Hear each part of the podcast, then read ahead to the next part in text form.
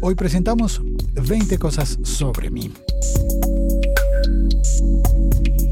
Sí, este es un episodio al estilo reto de youtubers porque es un reto de podcasters que inició el camionero geek, se lo pasó a Sebastián Galeazzi de la liga.fm y Sebastián me mencionó a mí y yo le pondré este reto a los podcasters.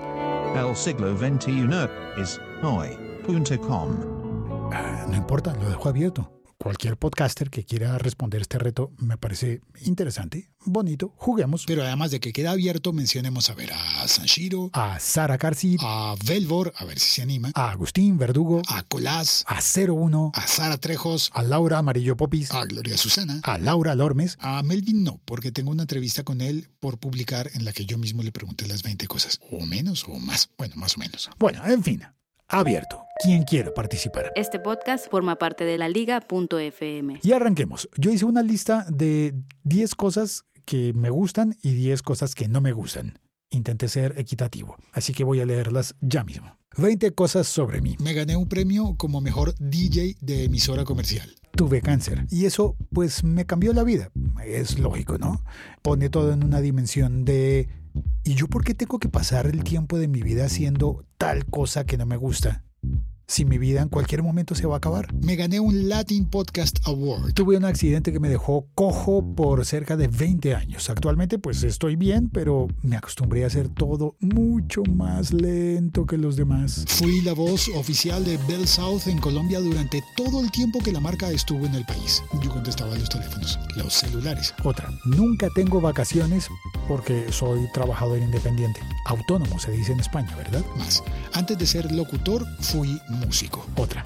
Me disculpo tantas veces que algunas personas se molestan más porque me disculpo que por el error original que había cometido. Perdón, perdón, lo siento. Lo siento, lo siento, perdón. Trabajé en televisión por unos 17 años y me gustó mucho más que la radio. Soy muy sensible. Cosas pequeñas me causan dolor y me, me, entristecen. La gente hostil que hay alrededor en los sitios de trabajo, por ejemplo, me hace querer dejar los empleos, los trabajos. Porque en realidad empleado o empleado nunca he sido empleado. Algunas personas me reconocen por mi voz sí y solo si no me están mirando mientras hablo.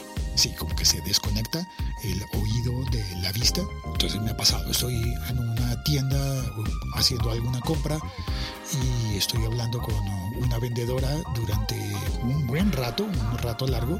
Me dice, no señor, el producto no lo tenemos, pero déjeme sus datos y yo lo llamo cuando, cuando esté disponible. En el momento en el que baja la cara y empieza a mirar el papel donde va a escribir mi número de teléfono, en ese momento me oye y me reconoce. Pero antes me estuvo mirando un montón de tiempo y no me reconocí. Otra.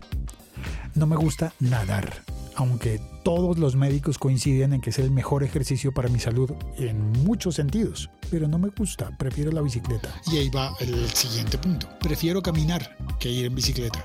Prefiero ir en bicicleta que ir en carro o coche y en muchas ocasiones prefiero ir en bus que ir en carro. Pero siempre prefiero la bicicleta y siempre prefiero aún más caminar. Casi nunca pido ayuda aunque la necesite. Me da vergüenza no poder solucionar mis problemas yo mismo. Otra, cuando no llevo un micrófono en la mochila o en el bolsillo, me siento desnudo. Eso a veces es agradable, una sensación de libertad, y otras veces es como estar indefenso, como que me da un pánico. Otra, me da vergüenza ofertar mis servicios de forma mercantil y promocional. Ponerme en oferta. Métete a mi curso de locución. Ah, otra. Me he ganado la vida siempre con mi voz. Otra. Tengo muchos sueños por cumplir y demasiado poco tiempo para cumplir mis metas y mis tareas. Penúltima. He escrito cinco libros y estoy atorado con el número 6. Llevo un montón de tiempo postergándolo. Y última no gano dinero por hacer podcast. Y eso me preocupa porque a veces siento que no tengo el tiempo suficiente para hacer los podcasts.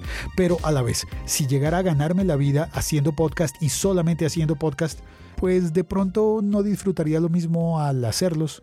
Empezaría a verlos como un deber y no como un derecho. Y con eso cierro. Para mí hacer podcast es un derecho, no es una obligación, es un derecho. Y listo, con eso termino. 20 cosas sobre mí. Gracias por los comentarios. Sé que es un juego adolescente como chismógrafo, pero pues me tienen sin cuidado. Se vale jugar, se vale divertirse. Chao, cuelgo.